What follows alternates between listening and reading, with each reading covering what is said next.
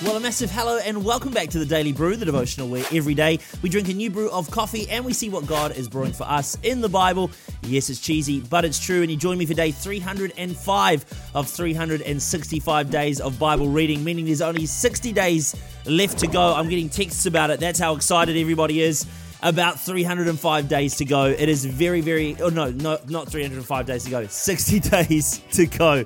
Praise the Lord, it's not 300 days to go. 60 days to go on our Bible reading journey. We have covered so much, and I'm so excited to get into today's devotional and cover some more. Let's talk what Bible we're going to be reading before we get into our brew.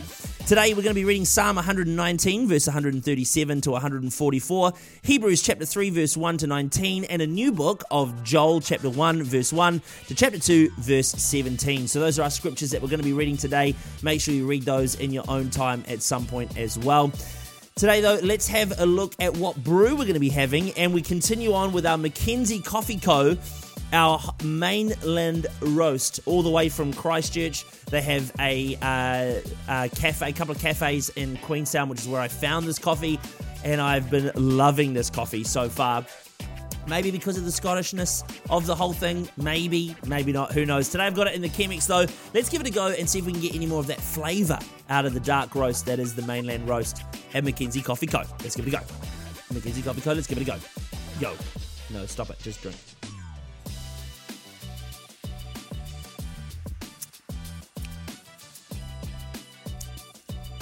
Okay, in the Chemex, that uh, the the filtering, the way that it filters, excuse me, has uh, definitely taken out most of that sweetness. Although the aftertaste is quite there's quite a, a light caramel aftertaste. It's probably not as good as I thought yesterday's one was, but only just not as good. I think I think again, it's very smooth. It's it's it's it's quite it's quite weird because it's like I'm drinking. I know I'm drinking coffee, but I'm. It's like I'm drinking a weaker version of the coffee, but then there's a strong aftertaste. It's the initial. It's the initial and midway through flavors that are just not really there until after. Then there's a lovely coffee bitterness that lands on your tongue, but it's not bitter in terms of like oh bitter. It's like a it's it's a it's just the weight of the coffee. It's hard to explain. I I, do like it. I'm going to give it a six point eight though, uh, just because the the flavoring there. It's a bit of a weird aftertaste. Uh, in terms of the combination of both the sweet and that bitter. Um, it's one that I probably could get used to, and maybe the darker roast is better served in the espresso, which we'll try in the next couple of days. But for me, I'm not 100% sold on this one just yet. That is it, though, for the brews today. Uh, let's get into our Bible, the reason that we are here. A common theme of the Psalms is to reflect that during trouble and pain, we should run to God as our response. There's a common theme, and in, in scripture and in the Psalms that we keep coming back to. It's maybe because life actually feels like it's full of trouble and distress a lot of the time. If it's not one thing, it's another. And if it's not this, it's that. And we can easily feel like we're just chasing our tails in our lives. And I love that in our psalm today, his response is that he fixes his thoughts on God, both his character and his works. I, I, think that this is what we need to do as well. To be resilient in the overcoming of the pressure that we feel and we face, we need to lock our thoughts onto God. He is righteous and he will always be righteous. We need to remember that in our times of trial and in the challenges that we face. I've, found that in moments of trouble and distress, it's often a test to see how faithful we can remain with the Lord. I can't say that I've personally nailed this every time. I wish that I could. I wish I could say every time I've faced trials and temptations and storms and tribulations, I've stayed just fixated on the Lord. I, I have given into sinful desires, not intentionally, but you know, sometimes it's after a lot of wrestling on an issue. The, the goal, though, for all of us, myself included, is to be firmer in our faith today than we were yesterday. And that when we stumble and fall, that we would get back up again and go in God's grace and strength and learn to withstand the pressure that comes our way. Everybody has different trouble and distress. And while they're all different, what unites us is our faith in Jesus. We all have access to one Jesus, every single one of us. He is the hope of the world. We read that in Hebrews today, Moses was faithful, and that's encouraging to me. He's someone that's lifted up as someone being faithful to the Lord while not being perfect all at the same time. read his story if you've forgotten in the book of Exodus. Read it and watch as as he sinned and fell short of the glory of God time and time again. Yet he still remained faithful to the Lord. I think there's something in that today. We don't have to be perfect. It's not about perfection, but it's about us progressing, trying to be more like God and remaining faithful in the journey, in the highs and in the lows, that we would remain faithful to the Lord. Jesus is our only example of perfect faithfulness in all of history. That's why we run and cling to Him when we fall short. This letter of Hebrews was written to a people facing deep persecution, testing, and trials. And the book was written to encourage them to hold on to their own courage and hope inspired through Jesus. Our writer encourages them to fix their thoughts on Jesus. That's interesting. And I know that's easier said than done. And I'm not trying to say that if you're facing problems, just pray and it'll go away. But the goal is that in our problems, we would find the person of Jesus through the middle of the storm.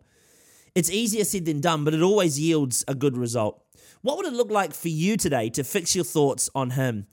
It's done always through discipline. We have to train ourselves to run to Him and keep our mind on Him. It's th- this isn't the easiest part of our Christian walk, but it's a vital part. And I want to encourage you to hold on to these disciplines of reading the Bible, praying, and putting time aside to lean on Him, even when the daily brew is done. Why? Because we need these in our lives. They help fix our thoughts on Jesus.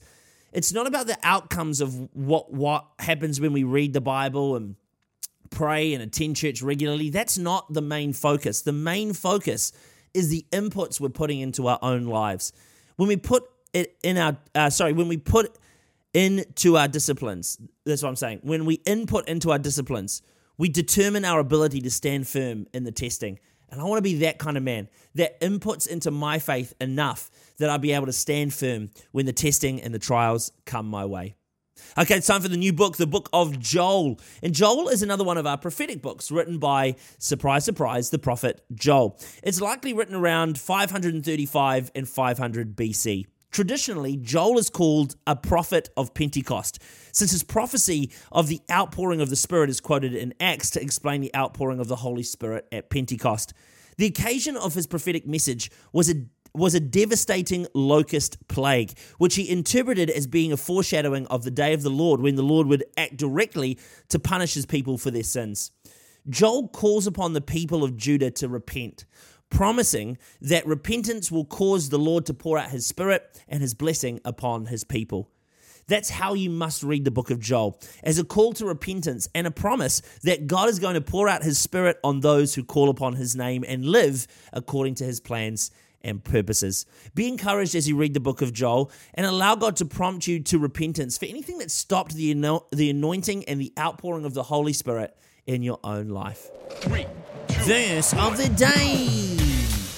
Verse of the day today, Joel 2:12 says, "Even now declares the Lord, return to me with all of your heart, with fasting and weeping and mourning."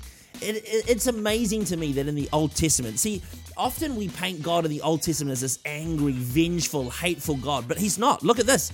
Even now declares the Lord, return to me. That was the desire of the Lord in both the Old Testament and the New Testament. It is the desire of the Lord today to connect back with His people. He wants to be with us, dwell with us, and spend time with us as His children so badly. If only we would repent and return back to Him.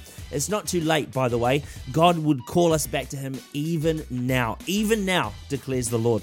Return to me with all of your heart, with fasting, with weeping, and with mourning.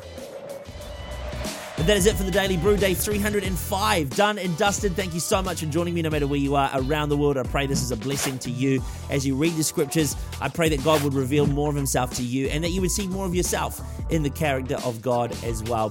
Hey, that is it for today. Come back tomorrow. We've got some more coffee, some more, some more Bible, more brews, and more banter. Of course, coffee is the brews. Uh, cannot wait to see you tomorrow. If you haven't done so already, make sure you subscribe on YouTube and rate and follow along on the podcast platforms as well. A massive thank you to everybody who's already done that. But if it is the start of your day, have a great rest of your day. Unless it's sleep time, good night, sleep tight, and we'll see you back here tomorrow for another day of the Daily Brew.